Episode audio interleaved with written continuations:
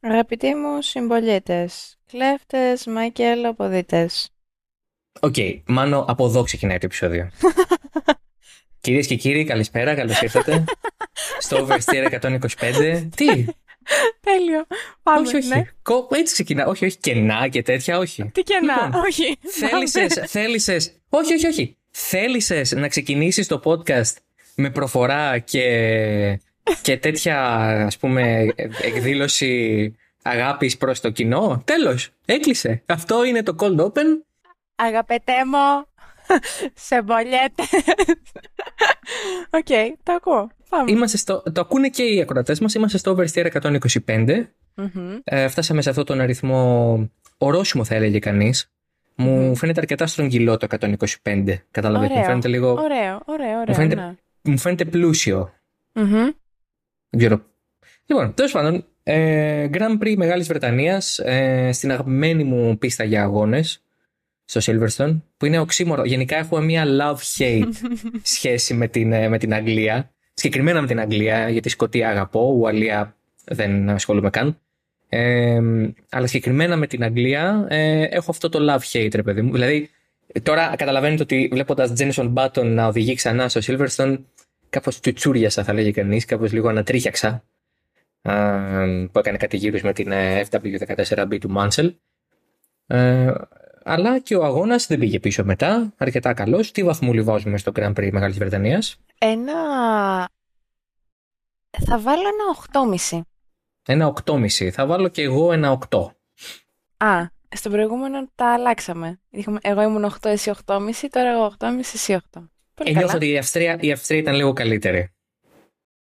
Οκ. Ε, μ, πάνω κάτω στα ίδια θα τα έβαζα, αλλά ναι. Οκ, πάμε, ναι. Λοιπόν. Ε, Max Verstappen ο νικητής. Τι πίνουμε αυτή την ημέρα; Αυτή την ωραία ζεστή ημέρα που έχουμε σκάσει, θεωρώ, ε, πίνουμε βυσινάδα χωρίς προσθήκη ζάχαρης. Είναι τέλειο, είναι σαν πατημέζι. Μ' αρέσει που ε, καταλαβαίνεις ότι έρχεται το B-rating το Ναι. γεγονός ότι. και το δικαιολογήσει ήδη. Λες, όχι, όχι, είναι ωραία. Είναι Δημητρή. Είναι ωραία. Είναι, πο- είναι όντως πολύ ωραία. Ευτυχώς όταν ήρθα δεν με έβαλες να δοκιμάσω κάτι από αυτό. Ναι, καλά. Θα μπορούσες και δεν θα το καταλάβαινες. Ε, έφαγα από μια πολύ ωραία μπάρα όμως. Και έφαγες και παγωτό χωρίς ζάχαρη. Και έφαγα και παγωτό χωρίς ζάχαρη και μ' άρεσε. Έπεσα σε αυτή την ο, εσχρή παγίδα που μου έστησε Ναι. η Μαρίλη σπίτι της, πραγματικά. Ναι, μα είναι αυτό. Σου πασάρω πράγματα και μετά σου λέω, α, ξέρεις, ε, μάντεψε τι δεν έχει αυτό που έφαγες. δεν είναι παγωτό. δεν είναι παγίδα. Παπίου. λοιπόν. Ε, ήταν ένας ωραίος αγώνας που, έλε- που είχε πει και ο Γιώργος Παπανδρέου. Το έχεις δει αυτό το meme; Ήταν ένας ωραίος αγώνας. Ήταν Όχι, μετά τις πάμε. εκλογές του Πασόκ που κέρδισε ο Ανδρουλάκης. Τα, δεν ξέρω γιατί τα pop, τα pop ε, culture references σου είναι τόσο άσχημα. Πρέπει να το φτιάξουμε λίγο αυτό. OK, sorry. Λοιπόν, ήταν ένας ωραίος αγώνας ε, με τον Max Verstappen νικητή. Για 11η συνεχόμενη φορά νικητής, ε, νικήτρια η Red Bull ισοφαρίζει το σερί νικών της McLaren από το 1988. ε, μετράμε τις 10 φετινές νίκες και τη μία περσινή στο Abu Dhabi. Ε, αν το καταφέρει ε, αν καταφέρει να κερδίσει και στην Ουγγαρία, θα κάνει 11 συνεχόμενες νίκες την ίδια χρονιά, 12 σερί, θα σπάσει το ρεκόρ της McLaren. Γενικά η Red Bull φέτος έχει μαζί με τον Verstappen βάλθει να βάλει ξανά σε δουλειά τους ανθρώπους που αλλάζουν τα βιβλία των ρεκόρ της Φόρμουλα 1. Ο, ο Λάντο Νόρις στη δεύτερη θέση ισοφάρισε το καλύτερο αποτέλεσμα της καριέρας του καθώς η τελευταία φορά που βρέθηκε δεύτερος ήταν φυσικά στο Grand Prix της Ιταλίας το 2021 που είχε κερδίσει τότε ο Ντάνιελ Ρικιάρdo για τη McLaren και τρίτος ο Λιούις Χάμιλτον σε, α, με τους δύο από τους τρεις Βρετανούς οδηγούς του grid να ανεβαίνουν στο podium α, με, τις, ε, με μια Βρετανική ομάδα στην ε, δεύτερη θέση. Τέταρτος ο Όσκαρ Πιάστρη για τη McLaren, επιβεβαιώνοντας την ταχύτητα της ομάδας του Walking. Πέμπτος ο George Russell, ο έτερος Βρετανός του Grid με τη Mercedes. Έκτος ο Σέρχιο Πέρε ανέκαμψε και ανέβηκε στη δεκάδα. Έβδομος ο Φερνάντο Αλόνσο. Ναι, έβδομος ο Φερνάντο Αλόνσο για, την, για την ομάδα της οποίας στο εργοστάσιο. Ε, δεν ξέρω όσοι έχετε πάει στο Silverstone. Είναι μία είσοδος είναι η πίστα, η διπλανή είσοδος είναι το, το, το, το, το εργοστάσιο όντως, όντως έτσι είναι. Κάποτε που ήταν ακόμα χειρότερα το εργοστάσιο της ε, τότε, ας πούμε, Jordan ή Force India, πολλοί άνθρωποι μπερδεύονταν και μπαίνανε προς το εργοστάσιο. Έπρεπε να τους κατευθύνουν ξανά προς την είσοδο για την πίστα. Ε, είναι τόσο κοντά αυτά τα δύο. Ε, ο Alex Albon γιατί Williams 8ο και εκεί που λέγαμε στην Αυστρία, ε, εντάξει, πότε θα ξαναδεί βαθμούς η Williams; Η Williams αυτή τη στιγμή είναι 7η μετά και το σημερινό αποτέλεσμα του Albon στη βαθμολογία. Ε, 9 και 10 η Ferrari, τον Charles Hill και Carlos Sainz που θα μιλήσουμε και για αυτούς διότι η Παρασκευή ήταν που τους διέλυσε και θα εξηγήσουμε γιατί. Ε, από εκεί και πέρα, 11ο ο Logan Sargent, 12ο ο Walter Bottas, 13ο ο Νίκο Χούνγκεμπερκ, 14ο ο Lance Stroll, 15ο ο Guan Yu Zhu, 16ο ο Yuki Tsunoda, 17ο και τελευταίος από αυτούς που τερμάτισαν ο Nick DeFries, 18ο πήρε τερματισμό, πήρε μάλλον θέση, όχι τερματισμό, ο Pierre Gasly γιατί εγκατέλειψε πολύ αργά στον αγώνα, είχε προλάβει να συμπληρωθεί το ε, 75% αυτού. Uh, Χωρίς uh, θέση, non-classified, η Kevin Magnussen και Esteban Ocon. Ο Magnussen ήταν εκεί η αιτία του safety car που άλλαξε αρκετά τα πράγματα στη μέση του αγώνα. Λοιπόν, driver of the day νομίζω μπορούμε να συμφωνήσουμε ότι ήταν ο Λάντον Norris. Ναι, είναι ξεκάθαρα. Το ψήφισε κιόλας. Ναι, ωραία. Ε, ναι, ξεκάθαρα. Έκανε ένα εξαιρετικό αγώνα. Ε, τέλεια κίνηση. Mm-hmm. Έπιασε στον ύπνο το Verstappen αμήνθηκε από τον Χάμιλτον και από τον Verstappen αμήνθηκε, αλλά όχι για τόσο πολλή ώρα. Αμήνθηκε από τον Χάμιλτον, ε, κράτησε τη δεύτερη θέση εξαιρετικός. Ναι, ήταν all around μια πολύ γεμάτη επίδοση. Και ευτυχώς. Ε, ε, συγγνώμη, σε διακόπτω. Ε, όχι ευτυχώς, δηλαδή. Ε, γενικότερα θα έλεγα ότι η McLaren έδειξε σήμερα ότι έχει συνολικά ένα πάρα πολύ καλύτερο μονοθέσιο σε σχέση, ας πούμε, με το ξεκίνημα της χρονιάς. Ε, ή και σε σχέση με τους προηγούμενους αγώνες. Δεν, πάω, δεν χρειάζεται να πάω καν τόσο πίσω. Ε, ναι, μπράβο και στον Λάντο και στον Όσκαρ και στη Μακλάρεν γενικά. Για Μακλάρεν, Λάντο Νόρις, Όσκαρ Πιάστρη, το πρωί θα βρείτε και ένα κείμενο στο Current Driver ε, που θα εξηγεί ε, με τα μέχρι τώρα δεδομένα γιατί εμφανίστηκαν τόσο δυνατοί, οπότε το κρατάμε για εκεί. Ένα σχόλιο που θα κάνω εγώ είναι, πριν πάμε φυσικά στον Max Verstappen, ένα σχόλιο που θα κάνω εγώ γι' αυτό είναι ότι η McLaren έχει καταφέρει με τις αναβαθμίσεις της να βρεθεί εκεί που ήθελε να βρίσκεται περίπου στον Μπακού. Δηλαδή στον Μπακού κατάφερε να έχει ένα μονοθέσιο που θα, που θα έπρεπε και θα ήθελε και η ίδια να έχει με την εκκίνηση του πρωταθλήματος ε, δηλαδή καθυστέρησε 4-5 αγώνες να βρεθεί εκεί που ήθελε να βρίσκεται στο, στο Μπαχρέιν. Τώρα βρίσκεται εκεί που θα ήθελε να βρίσκεται στον Μπακού. Έχει αυτό το delay, αυτή την καθυστέρηση. Ε, έχει ήδη αρχίσει να γίνεται δουλειά ε, στο τεχνικό επιτελείο με τον ε, James Key εκτός και με την ανδιοργάνωση θα προσθεθεί στο team και ο David Sanchez σε 6 μήνες. Οπότε υπάρχει μια κινητικότητα. Φυσικά έχει ανοίξει και η αεροδυναμική σύραγγα, αλλά αυτή νομίζω κάνει περισσότερο δουλειά για το 24. Το είχαν πει και οι ίδιοι. Επομένως, ε, υπάρχει μια, ε, αν θέλετε, ανωδική πορεία, αλλά το γιατί τόσο καλά στο Silverstone θα το αφήσω για το κείμενο που θα διαβάσετε αύριο το πρωί. Ε, ο Max Verstappen λοιπόν νίκησε. Είναι για ακόμα μία φορά μία νίκη για την οποία πρέπει να παλέψει. Διότι το ότι τον πέρασε ο Νόρι στην εκκίνηση βεβαίως είναι κάτι το οποίο μπορεί να συμβεί ακόμα και το καλύτερο μονοθέσιο να έχεις, γιατί η εκκίνηση δεν κοιτάει ποιος έχει το καλύτερο μονοθέσιο, κοιτάει άλλους παράγοντες. Ο Νόρι είχε τοποθετηθεί σωστά. Ε, πολύ καλό ξεκίνημα σε reaction time με το σβήσιμο των ε, κόκκινων φωτών. Ε, πολύ ωραίο το πώς, ε, πολύ ωραία επιτάχυνε και πολύ smoothly επιτάχυνε για να περάσει.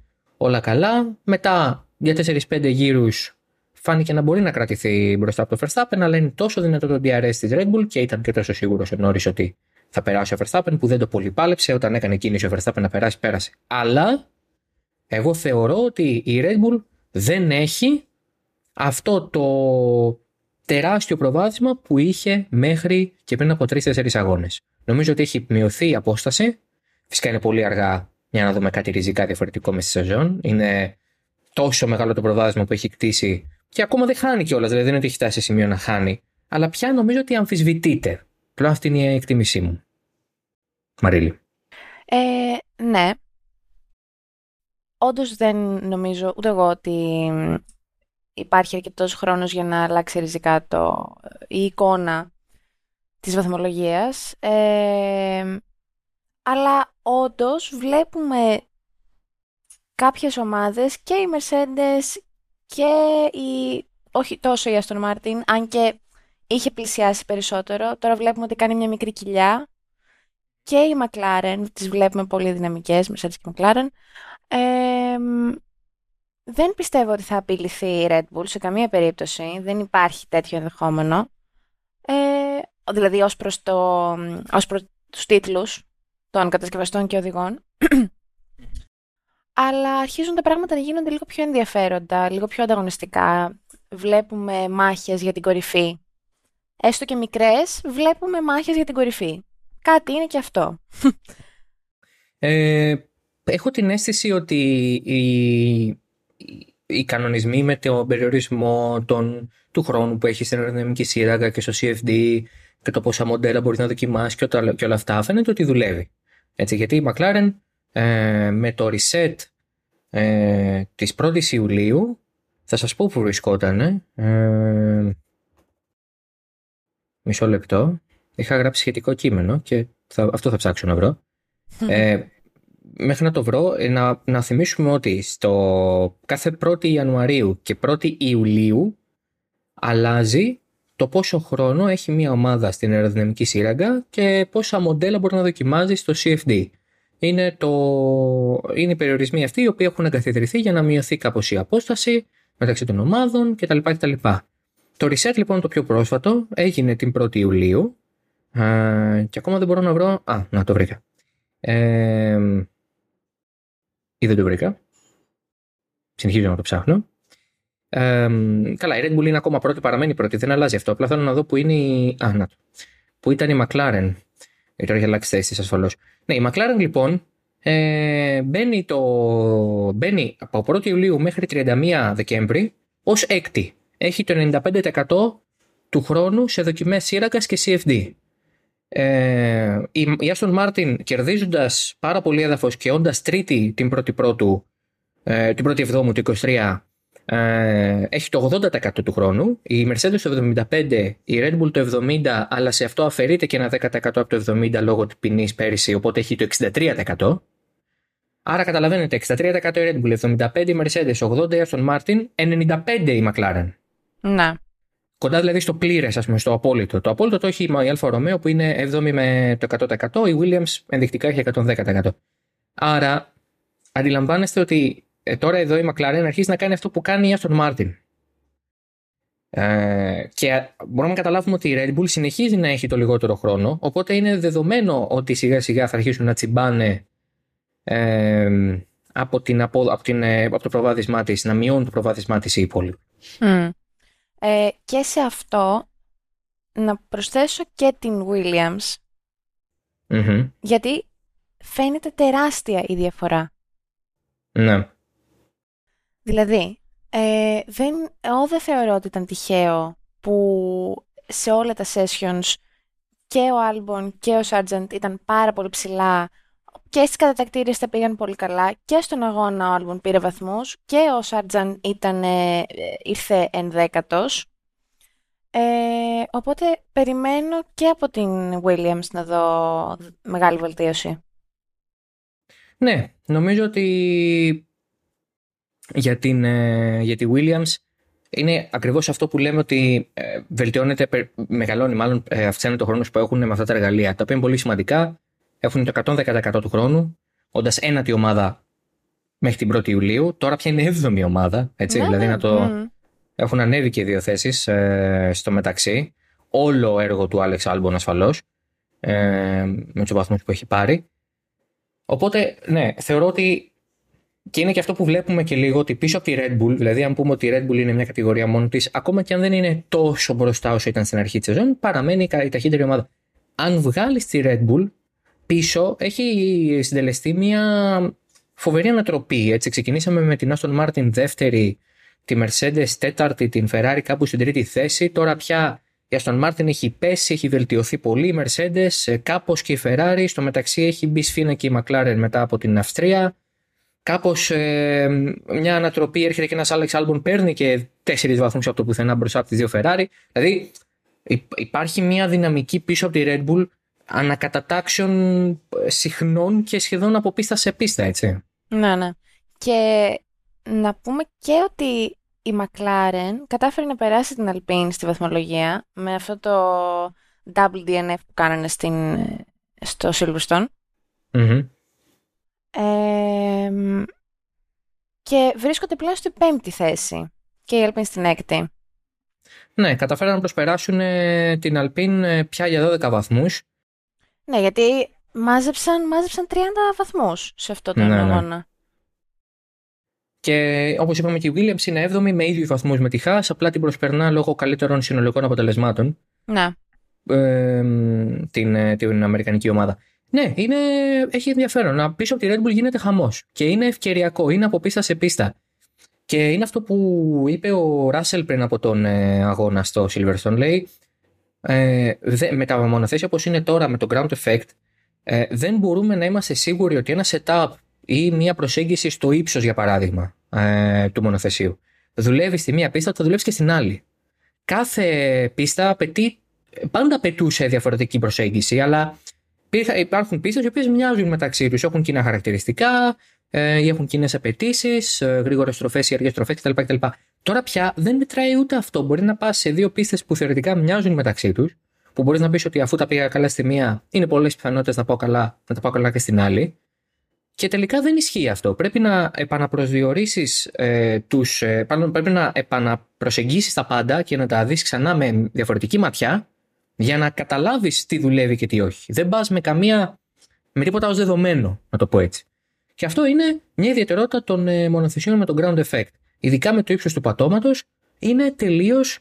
Ε, πρέπει να το βρεις τελείως εκείνη τη στιγμή. Δεν είναι καθόλου σίγουρο. Και ε, σε αυτό που πάει πολύ καλά η Red Bull είναι ακριβώς αυτό. Ότι ξέρει πώς να ρυθμίσει το μονοθέσιό της από πίστα σε πίστα. Και παρά το γεγονός ότι έχει μια καλή βάση, έχει και μια, ε, μια καλή γνώση του μονοθεσίου της και το πώς να το σεντάρει. Αυτές είναι. Δηλαδή, μιλάμε για λεπτομέρειες που όμως αναλόγως στην πίστα κάνουν τη διαφορά. Δηλαδή, τώρα βλέπουμε τη McLaren. Θα διαβάσετε και αύριο το πρωί. Βλέπουμε τη McLaren, ή διαβάζετε ήδη. Βλέπουμε τη McLaren. ότι, ναι, ανάλογα από το ακούτε. Βλέπουμε τη McLaren να είναι σε μια κατάσταση εφορίας ε, δικαίως αλλά ε, δεν μπορεί να εγγυηθεί κανείς, νομίζω, δηλαδή και να τον. Ε, ε, και να τον ρωτήσεις τον Ανδρέα Στέλλα και να τον πιέσεις να του πεις τι πιστεύεις, θα πει δεν είμαι σίγουρος ότι θα γίνει στην Ουγγαρία. Είναι άλλη, δεν είμαι σίγουρος ότι θα γίνει στο ΣΠΑ. Που το ΣΠΑ και το Silverstone έχουν κοινά στοιχεία με γρήγορες στροφές ή μεγάλες ευθύνε κτλ. Δεν είναι σίγουρο. Είναι, ε, παίζουν όλα ρόλο. Παίζουν πολλά διαφορετικά πράγματα ρόλο. Αλλά έχει ενδιαφέρον. Έχει, είναι το μόνο σίγουρο είναι ότι παρά το ότι το πρωτάθλημα έχει κλειδώσει επί της ουσίας, έχει ενδιαφέρον το πώς δημιουργούνται και διαμορφώνονται οι δυναμικές από την δεύτερη θέση και πίσω, έτσι, από την τρίτη θέση και πίσω. Ναι, και είναι αυτές οι λεπτομέρειες που κάνουν τη διαφορά ε, και όλα παίζονται στο στήσιμο του μονοθεσίου και πιστεύω ότι θα γίνουν ακόμα πιο ενδιαφέροντα τα πράγματα γιατί, όπως είπα, περιμένω και η Williams να μπει λίγο πιο, ίσως όχι για, για βάθρα κλπ. Αλλά εκεί θα τους βλέπουμε, πιστεύω, να μπαίνουν στους βαθμούς, να παλεύουν δηλαδή και, να... και ο Σάρτζεν πιστεύω ότι μέχρι το τέλος της χρονιάς θα καταφέρει να μπει στους βαθμούς. Εγώ, εγώ το εύχομαι. Το, δηλαδή το έχω, το έχω τελείως δεδομένο. Εγώ το εύχομαι για έναν και μόνο λόγο, πολύ απλό, ότι η πολυ... Ε, η, η πολυμορφικότητα όχι. Ε, ο πλουραλισμός, να αυτή είναι η σωστή λέξη, ο πλουραλισμός στα αποτελέσματα και στη δυναμική προσφέρει μία ανάσα στο κομμάτι της, ε, του ενδιαφέροντος από τη στιγμή που θεωρούμε και αποδεικνύεται μέχρι στιγμής ότι η Red Bull είναι ανίκητη. Οπότε, το τι γίνεται στην 5η, 6η, 7η, 8η, 9η, 10η θέση ξαφνικά αποκτά ένα ευξημένο ενδιαφέρον ακριβώς γιατί το τι θα γίνει στην πρώτη είναι κάπως πιο προβλέψιμο. Αν όχι τελείως προβλέψιμο. Ναι, εντάξει, τώρα δεν νομίζω ότι περιμένει κανείς να απειληθεί η Red Bull ή ο Verstappen. Μα όχι, Γιατί, δεν λέω αυτό. Ναι, αυτό εννοώ ότι το έχουμε τελείως δεδομένο ότι το πρωτάθλημα έχει κρυθεί. Δεν, εντάξει, δεν γίνεται κάπως αλλιώς. Ναι, ναι, Γιατί ναι, ναι. η Red Bull έχει ξεφύγει 200 και βαθμούς, 208 βαθμούς από τη Mercedes. Έχει τους διπλάσιους και βαθμούς από την ε, δεύτερη ομάδα. Ο Verstappen έχει διαφορά 100 βαθμούς από τον Πέρες. Δεν νομίζω ότι αλλάζει κάτι σε αυτό το, σε αυτό το κομμάτι. Όχι, όχι, όχι. Από εδώ και πέρα είναι καθαρά ζήτημα του τι θα κάνουν πίσω. Θεωρώ ότι η Red Bull κάπου θα χάσει. Δεν μπορώ να πιστέψω ότι θα πάνε όλα μέχρι τέλους. Δηλαδή θα εκπλαγώ γιατί πάντα ένας αγώνας ε, σε μια σεζόν, ακόμα και σε μια προβλέψιμη από άποψη ε, ανταγωνισμού στην κορυφή σεζόν, πάντα ένας αγώνας έχει κάτι το απρόπτο, είτε έχει να κάνει με στοχεία, είτε έχει να κάνει με τις καιρικές συνθήκες, ναι. είτε έχει να κάνει με ένα timing ε, αυτοκίνητο ασφαλείας το οποίο ανατρέπει τα δεδομένα. Πάντως κάτι γίνεται τουλάχιστον σε έναν αγώνα και αλλάζει το σκηνικό. Νομίζω ότι και φέτος θα γίνει κάτι τέτοιο. Το που είναι άγνωστο, δεν μπορώ να το προβλέψω. Ε, πάντα αυτοί οι αγώνες έρχονται από εκεί που δεν τους περιμένεις. Αλλά το, το, πέρα από το λοιπόν αυτό που θεωρούμε ότι η Red Bull είναι ανίκητη, πίσω έχει πολύ, έχει πολύ ζουμί. Θα δούμε, έχει, έχει πολύ ενδιαφέρον. Η, ο Χάμιλτον χαρακτήρισε τη McLaren ε, διαστημόπλιο. Ε, ρουκέτα. Ε, Καλά δεν ξέρω να το πω. Πύραυλο. Δίκιο είχε. Έτσι. Και οι Mercedes πάντως μετά, το, μετά την πολύ δύσκολη Παρασκευή φάνηκε να κάνουν ένα bounce back, είχαν καλό ρυθμό και πήραν το 3-5. Το οποίο τους ενισχύει σημαντικά στο πρωτάθλημα των κατασκευαστών, έτσι. Ε, παρόλο που ο Ράσελ γκρίνιαξε κάποια στιγμή που τον πέρασε ο Χάμιλτον. Ναι, καλά. Τέλος πάντων, ναι. Δεν έχω, δεν έχω κάποιο σχόλιο γι' αυτό. Ε, ναι, πολύ καλό. Έχεις εσύ; Όχι, όχι. Απλά αυτό, ότι αχρίαστο, αχρίαστη η γκρίνια του. Ε... Η μάχη Λάντον Νόρις Λούι Χάμιλτον είναι σευσκή πάντως. Δηλαδή ήταν υποδειγματική άμυνα του. Ναι, του ναι, ναι. Εξαιρετικός. Εξαιρετικός. Ήταν υποδειγματική άμυνα. Και νομίζω ότι είναι. Ε, στην αρχή λέγαμε όλοι με καλά γιατί τον βάλαμε τα σκληρά κτλ. Κι όμως δεν ξέρω τι θα γινόταν με τη μαλακή. Ενδεχομένως θα φοβόντουσαν πάρα πολύ το, το, το, το degradation στο τέλος. Δεν ξέρω. Ναι. Αλλά. Εντάξει, το degradation στο τέλος δεν ήταν τόσο πολύ γύρι ώστε να δουν σημαντικό degradation, ότι δεν θα άντεχε.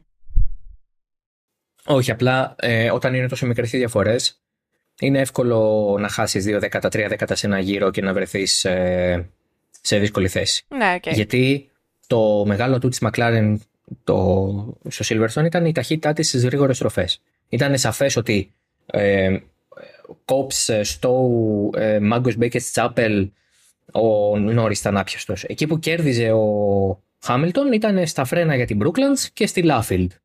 Δηλαδή τις στροφές μετά τη Hangar Straight, εκεί δηλαδή που είδαμε και τις δύο προσπάθειες του να περάσει. Μετά φτάνοντας στην Copse, ε, έκοψε. Ε, oh, no. Τι συγγνώμη, ήταν alley ε, κάρφωμα. Ναι.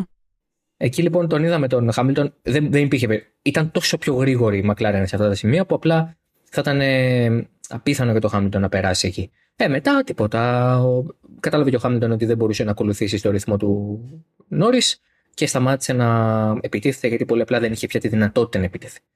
Αλλά είναι αυτό το ότι ο Νόρις, το είπε και ο Χοφερθάπεν πριν τον αγώνα, τον ρωτήσανε σχετικά με τους οδηγούς, τους αντιπάλους του κτλ. Και, και μίλησε για τον Νόρι και είπε ότι πρέπει, πρέπει να τον δούμε σε ένα καλύτερο μονοθέσιο για να φανεί η αξία του. Και νομίζω ότι ισχύει. Ο Νόρι είναι το, το κρυφό κρυφό. Το σιωπηλό διαμαντάκι, να το πω έτσι, το διαμαντάκι που κρύβεται λίγο ε, από τη θαμπάδα της, ε, της McLaren. Έτσι, είναι ένας εξαιρετικός οδηγός. Lando, we can be world champions, I said. Lando! λοιπόν, Ωραία. Πάμε στον ε, Όσκαρ Πιάστρη. Θες να σχολιάσουμε; Νομίζω είναι πολύ καλός. Πάρα πολύ. Ναι, ναι, ναι. Δέκατος Ξε... αγώνας του. Πολύ. He stood his ground, που θα λέγανε και οι συναδελφοί του. Ναι, έκανε έναν πολύ ήρεμο αγώνα. Ακολούθησε τον ε, Νόρι στην εκκίνηση. Ε, πάρα πολύ καλός. Δεν έχασε έδαφος. Ήταν, ήταν ναι, ναι, πολύ καλός. Πολύ μου άρεσε. Ναι. Θεωρώ ότι το, το καλό με τον ε, Πιάστρη είναι ότι παρά το γεγονός ότι ξεκίνησε κάπως νοχηλικά τη σεζόν, ε, είχε την, ε, ε, τη στήριξη από την ομάδα. Ε, ήταν και πολύ πίσω η Μακλάραν, οπότε δεν μπήκε στο προσκήνιο αμέσως και του δόθηκε χρόνος να. Δεν φάνηκε το, ναι, ναι. το ταλέντο. Εντάξει, αλλά και πέραν τούτου δεν φάνηκε και πάρα πολύ η αμηχανία του, δηλαδή τα λάθη του ή οι αστοχίες του.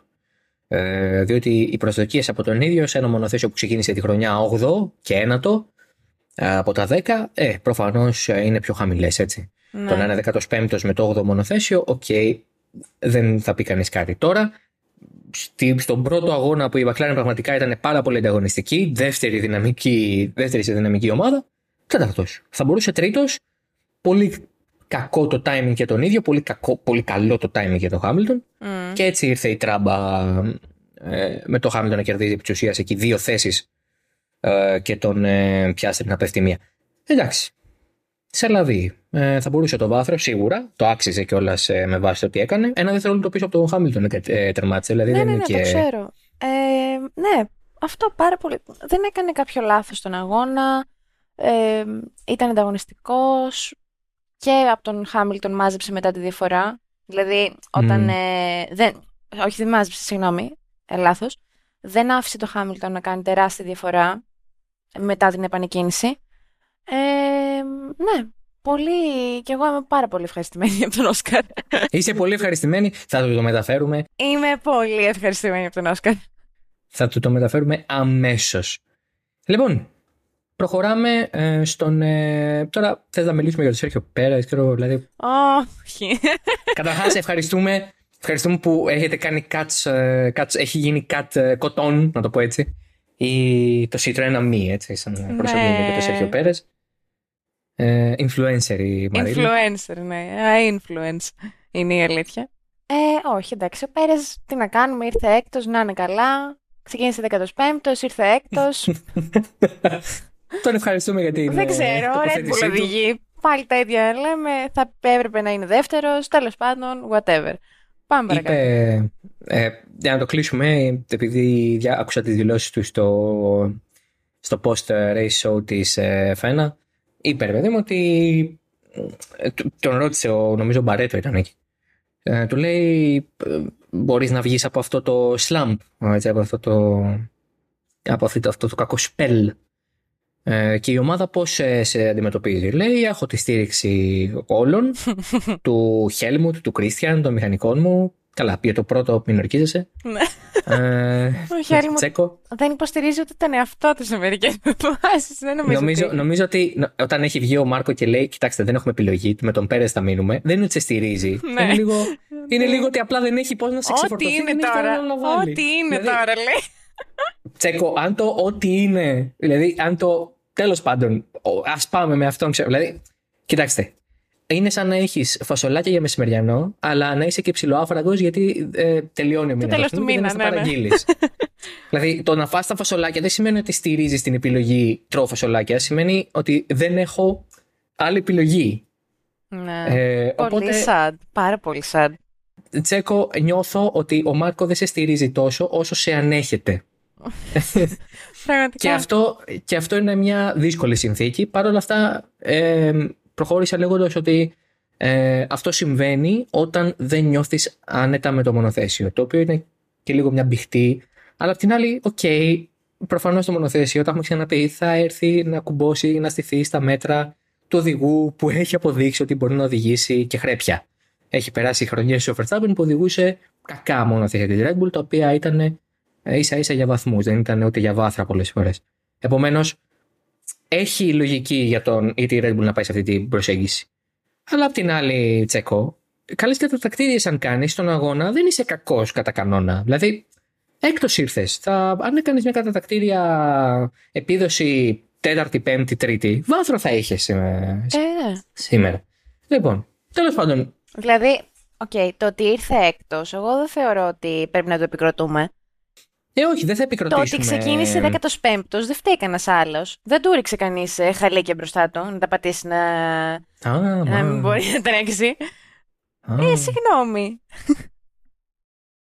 δεν του ρίξε κανείς νεράκι που ήταν με, με σλικ.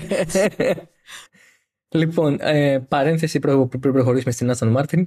Ε, είναι τώρα, στη, συνέ- ε, όσο γράφουμε το podcast, ε, γίνεται και η συνέντευξη τύπου στο, στην πίστα και ο Νόρις ε, παίρνει το λόγο και λέει σε κάποια φάση ότι ε, διασκέδασε πάρα πολύ και χαρο, ήταν πολύ χαρούμενος και πέρναγε πολύ ωραία όταν έβλεπε το beautiful teamwork between Lewis Hamilton and Fernando Alonso in 2007. δηλαδή, beautiful teamwork Alonso Hamilton 2007 δεν έπαιζε πουθενά. Uh, beautiful teamwork, ξέρω εγώ, ήταν άντε μέχρι τις σημερινές δοκιμές. Εκεί μετά τελείωσαν τα teamwork, τα beautiful. Ούτε teamwork, ούτε beautiful.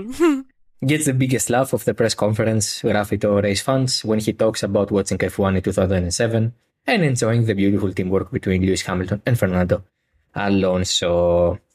Ε, λοιπόν, προχωράμε στο, μιας και αναφέραμε τον ε, Φερνάντο Αλόνσο. Speaking πάμε, of. πάμε στον ε, Ισπανό ε, 41χρονο προς 2, ε, 42χρονο δηλαδή σύντομα, ε, Φερνάντο Αλόνσο ή τα έχει κλείσει ήδη, δεν θυμάμαι. Όχι, 41 νομίζω. Είναι 41 και 11 μήνες και κάτι μέρες. Ναι. 29 Ιουλίου έχει γενέθλια, ναι. 42 σε 20 μέρες από τώρα. Λοιπόν, ε, ο Φερνάντο Αλόνσο 7ο, η Aston Martin δηλαδή 7η, με τον ε, Στρόλ να έχει πάρει και ποινή, έπεσε 14ο. OK, okay, έτσι κι αλλιώς δεν ήταν μέσα στη δεκάδα. Ε, η Aston Martin, ε, το είπες και εσύ πριν, πολύ σωστά, έχει κάνει την κοιλιά αυτή. Νομίζω ότι μαζί με την δικιά της, εγώ θεωρώ δεν είναι κοιλιά, δεν νομίζω ότι έχει πάει προς τα πίσω, νομίζω ότι έχει μείνει στάσιμη. Ναι, τέλος πάντων, κοιλιά, κοιλιά σε σχέση με τους υπόλοιπους. Δεν εννοώ κοιλιά σε σχέση με τον εαυτό της, κοιλιά σε σχέση με τους υπόλοιπους. Ότι τέλος πάντων δεν έχει ε, βελτιωθεί, δεν έχει κάνει κάτι καλύτερο ε, σε σχέση με τους αντιπάλους της, οπότε αυτό έρχεται λίγο, έρχονται και την προσπερνάνε σιγά σιγά οι υπόλοιποι. Ναι. Ε, η Άστον Μάρτιν έχει βρεθεί σε αυτή τη φάση τώρα ε, που περιμέναμε ενδεχομένως. Ε, να πω την αμαρτία μου, ε, δεν, δεν, άκουγα το επιχείρημα από άλλους ε, και συναδέλφους και κοινό που λέγανε ότι η Άστον Μάρτιν δεν έχει την εμπειρία για να μείνει ψηλά. Εγώ δεν θεωρώ ότι είναι ζήτημα εμπειρίας. Θεωρώ ότι είναι ξεκάθαρα ζήτημα Εξέλιξης. ότι εξελίσσει το μονοθέσιό της πια σαν κορυφαία ομάδα. Οι όροι που ίσχυαν μέχρι πριν από 10 μέρες δεν ισχύουν πια. Και ό,τι εξέλιξη έκανε, γιατί ό,τι έφερε σε νέα μέρη δούλεψαν. Ναι. Δηλαδή δεν είναι ότι έχει φέρει αναβαθμίσεις που δεν πέτυχαν Ήταν οπότε έχει fumble, χάσει χρόνο. ναι. ναι, ναι, ναι. Όχι, δεν έχει, κάθε, δεν έχει χάσει έδαφος από αυτό. Είναι περισσότερο το γεγονός ότι πια έχει φτάσει σε ένα σημείο στο οποίο οι δυνατότητες τη να εξελιχθεί περιορίζονται ακριβώς γιατί τα πήγε τόσο καλά ε, στην αρχή της χρονιάς. Ε, είναι αυτό το πέναλτι επιτυχίας ε, που έχει ξεσηκώσει πολλούς και λένε Μα καλά, πώς και τι. Ναι, όμως αυτό το πέναλτι επιτυχίας ή αν θέλετε η επιβράδευση της ε, δυσκολίας, αν μπορώ να το πω έτσι, ε, έχει φέρει αυτή τη στιγμή ένα surprise podium της McLaren. Θέλω να πω ότι αυτό το mix και αυτή η ανακατάταξη και όλα αυτά δεν μπορούν να έρθουν οργανικά, πρέπει να επέμβει κάπως στο σπόρο κανονιστικά. Αυτό έχει κάνει. Είναι ένα ζήτημα που σηκώνει συζήτηση, αλλά είναι όπως λέμε για τη McLaren ότι είναι το, το γεγονός ότι κατάφερε να βελτιωθεί και να καλύψει το έδαφος και λόγω του παραπάνω χρόνου που έχει στη σύραγγα, αντιστοί, και το CFD, αντιστοίχως η Aston Martin βρίσκεται αυτή τη στιγμή μπροστά σε, αυτό το, σε αυτή την αλλαγή. Βέβαια, ο Tom McCullough, ο οποίος είναι ο επικεφαλής απόδοσης Aston Martin, είχε δηλώσει πριν ε, κάποιους αγώνες, δεν θυμάμαι πότε ακριβώς, ότι εμείς είμαστε προετοιμασμένοι για αυτό το ε, σενάριο και ότι βλέπουμε ότι είμαστε πιο ψηλά στην κατάταξη από την 7η θέση, οπότε σίγουρα okay. θα χάσουμε χρόνο. Άρα δεν είναι ότι τους έπιασε εξαπίνη, σίγουρα έχουν ένα πλάνο γι' αυτό. Ε, οπότε εγώ δεν θα πω Α, να η McLaren, να η Aston Martin, συγγνώμη, η οποία λόγω απειρίας χάνει, χρόνο, ε, χάνει έδαφος. Να η Aston Martin, η οποία επειδή ήταν τόσο καλή στην αρχή, τώρα ε, βλέπει την πρόοδό της να επιβραδύνεται σημαντικά. Αυτό. Ε, και αυτό δεν σημαίνει ότι θα μείνει εκεί μέχρι το τέλος της χρονιας Mm-hmm. Ε, δεν πιστεύω ότι η Aston Martin δεν μπορεί να, αν όχι να επιστρέψει εκεί που ήταν, έστω να αρχίζουν και τα δύο μονοθέσια να είναι σταθερά μέσα στους βαθμούς. Mm-hmm. Ναι, είναι απαραίτητο. Ναι. Ε, πιστεύω ότι θα, το, θα προσαρμοστούν σε αυτή τη νέα συνθήκη και ότι θα τα καταφέρουν. Αυτή τη στιγμή είναι τρίτη και παραμένει, χάνοντας mm-hmm. και άλλο έδαφος φυσικά από την Mercedes με 181 βαθμούς. 203 έχει η Mercedes πια, δεύτερη με 22 βαθμούς διαφορά. Ενδεικτικά η Ferrari για την οποία θα μιλήσουμε τώρα έχει 157, καθώς ο Charles Leclerc με τον Carlos Sainz πήραν μόλις 3 βαθμούς, ένατος ο Leclerc, δέκατος ο Sainz. Λοιπόν, δεν είναι... Θα, θα βγω από τώρα και θα πω ότι η Ferrari θα έπρεπε να τα πάει καλύτερα στο Silverstone και είχε τα φόντα να τα πάει καλύτερα στο Silverstone. Αλλά την διέλυσε η απουσία του Leclerc στο FP2. Ναι. Ε, αυτό είναι κάτι το οποίο θα ερχόμουν και θα το έλεγα ε, ως υπόθεση και ως ε, θεωρία ε, μέχρι πριν από, λίγο, πριν, πριν από λίγο, αλλά πριν ξεκινήσουμε να ηχογραφούμε, είδα κάποιες δηλώσεις του Βασέρου, ο οποίος το είπε και ο ίδιος. Ε, και επί της ουσίας ε, παραδέχθηκε ότι την Παρασκευή όλο το πρόγραμμα ανατράπηκε, δεν προλάβανε να κάνουν αρκετή δουλειά για τον αγώνα με ένα μονοθέσιο που έπρεπε να μαζέψει δεδομένα για δύο ε, με το πρόβλημα που είχε ο Λεκλέρ στο, στο ηλεκτρικό, στα ηλεκτρικά του κινητήρα του. mm Επομένως, όλο το τρίμερο της Ferrari ε, με συγχωρείτε, επηρεάστηκε από αυτή την αστοχία της Παρασκευής. Υπάρχουν και αυτά τα Σαββατοκύριακα. Είναι η πρώτη φορά δηλαδή που θα βγω να πω για τη Ferrari ότι θα μπορούσε να τα πάει καλύτερα. δεν ήταν για 9-10 σήμερα. Αυτό. Δεν ήταν για 9-10 σήμερα. Ε, παρακαλώ. Σε ακούω. Ε, θεωρώ ότι δεν τους βοήθησε και καθόλου η, το timing του safety car. Γιατί είχαν ψιλομόλις μπει, δηλαδή ναι. δεν, δεν, δεν έπαιρνε ρε παιδί μου να μπουν ξανά για πόσα πίσω να κάνουν σε αυτή τη ζωή; Ο Λεκλέρ είχε μπει ξανά να βγάλει τη σκληρή να βάλει στο virtual safety car. Ναι. Ο Σάινθ δεν μπήκε ξανά, ναι. Ναι.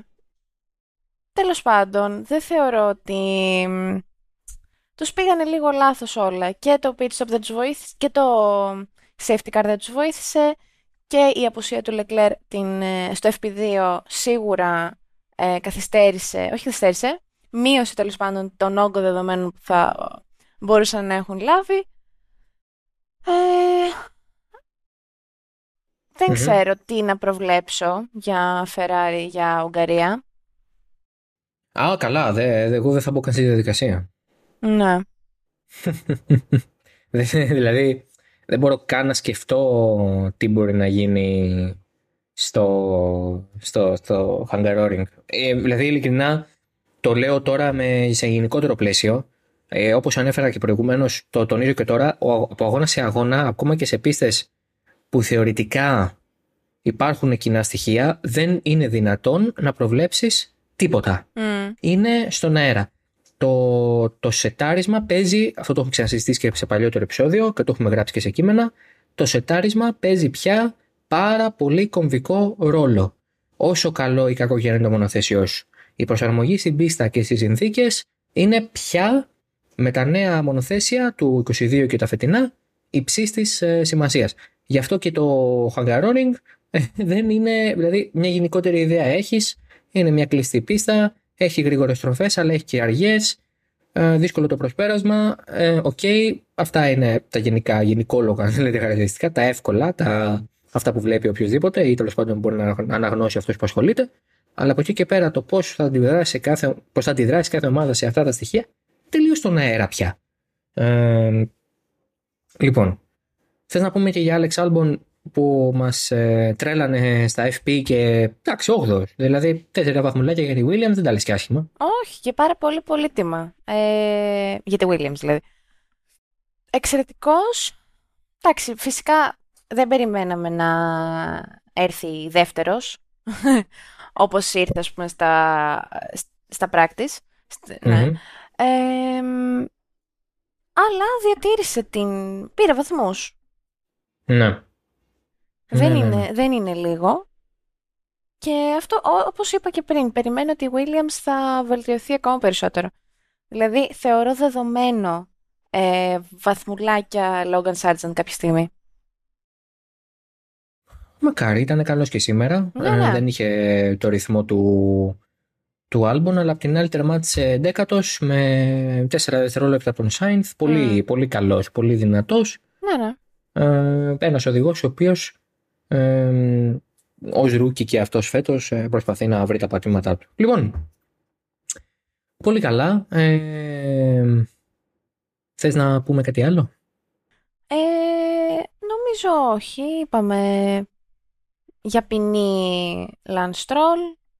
Ναι, ναι. Αχρίαστο θεωρώ. Τον καημένο τον Κασλή και πήγαινε και καλά. Εσ. Ναι, η Alpine καταστράφηκε στο, στο Silverstone, είναι η αλήθεια. Ε, ναι, δεν έχω κάτι άλλο, Μμμ. νομίζω. Και εγώ νο- θεωρώ ότι μπορούμε να κλείσουμε για σήμερα. Μικρό έτσι κούτσικο επεισοδιάκι, σφι, σφινάκι.